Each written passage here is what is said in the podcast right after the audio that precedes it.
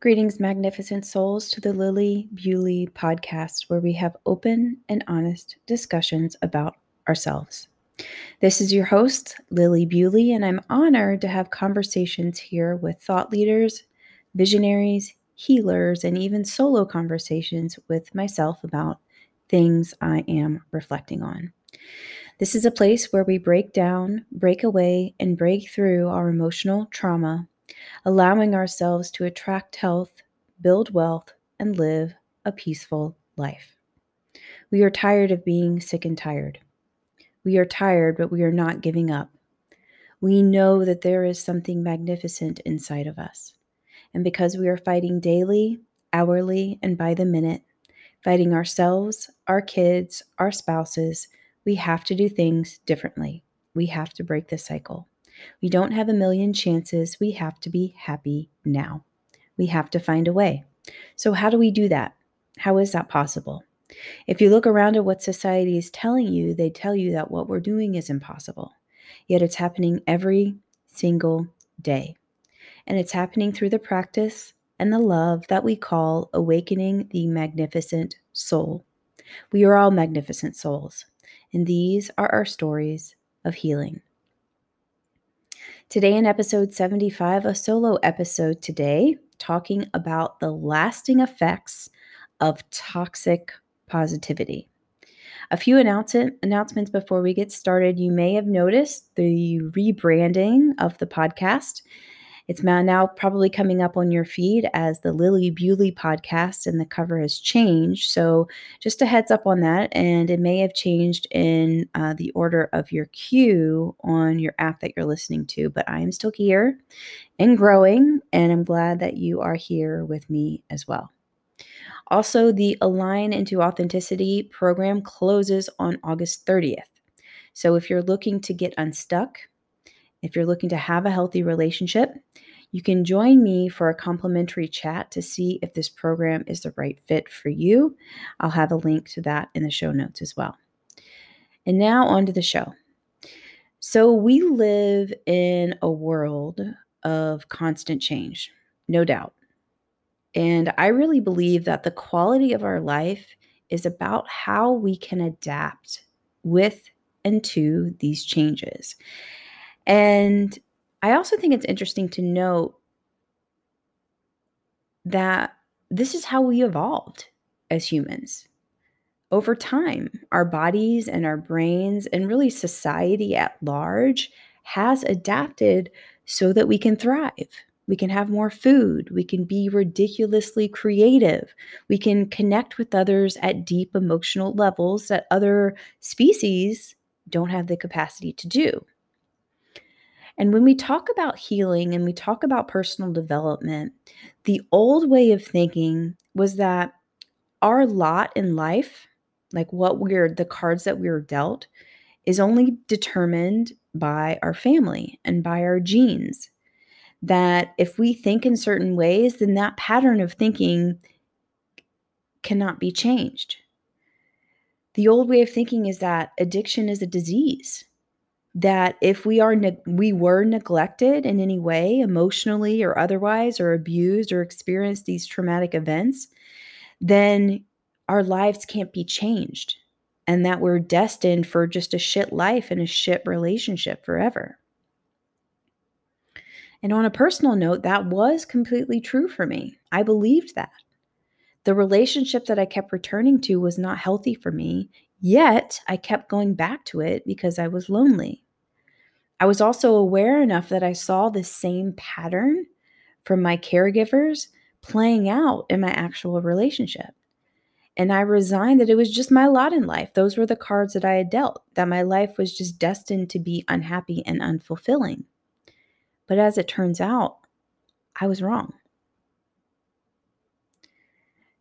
New science has recently emerged that, in fact, we are very agile in our body, in our brain, in our physiology. We're actually wired for change. And it turns out, again, that the science around making our life better is there to support change. It wasn't then, but it is now. So, what we know now is that we can create new pathways in our brain that lead to lasting happiness. We know now that understanding why our body reacts in certain ways gives us insight into core needs that aren't being met. And that's why I wanted to talk today about specifically about just thinking positively and trying to change to feel better or heal actually may be really, really, really bad for you.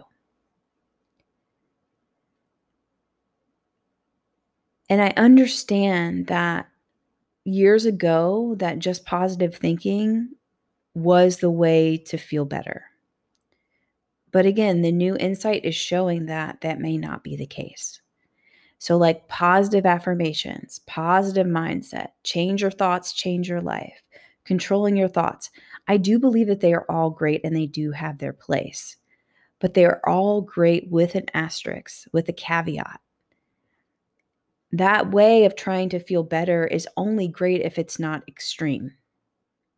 It's only great if it's not the quote unquote cure that you're looking for to feel better about yourself or to get unstuck. They are only great if they are not a mask to other deeper issues happening deep within yourself. They're only great if they are not denying other parts of you wanting to emerge. In a way, only trying to think positively is a way of gaslighting yourself we have the labels that we put on thoughts and we put on emotions. Like, really, what are quote unquote negative thoughts or negative, negative emotions? Anyway, what are they? And some things to consider about this. Who or what in your life made negative thoughts or negative emotions negative? Were you allowed ever to be truly expressive? All the time, positive and negative.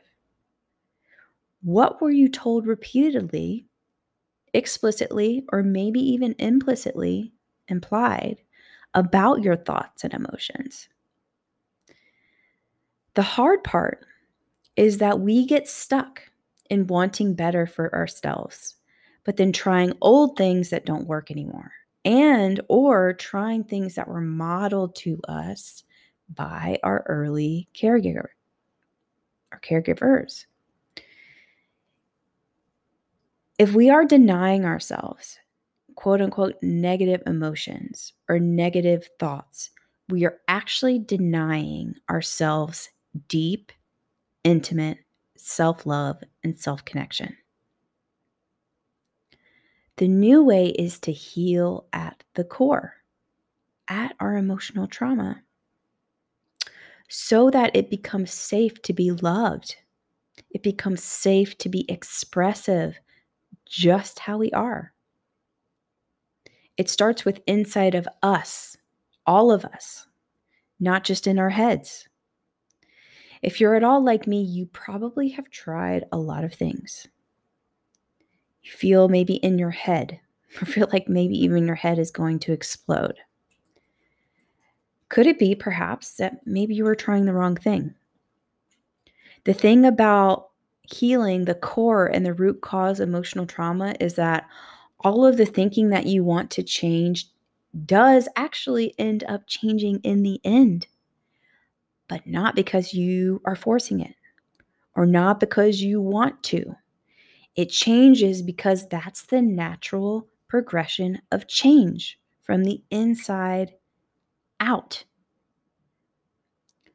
Just positive thinking and trying to change your thoughts willfully will only have you frustrating and abandoning, abandoning the parts of yourself that actually need love and attention.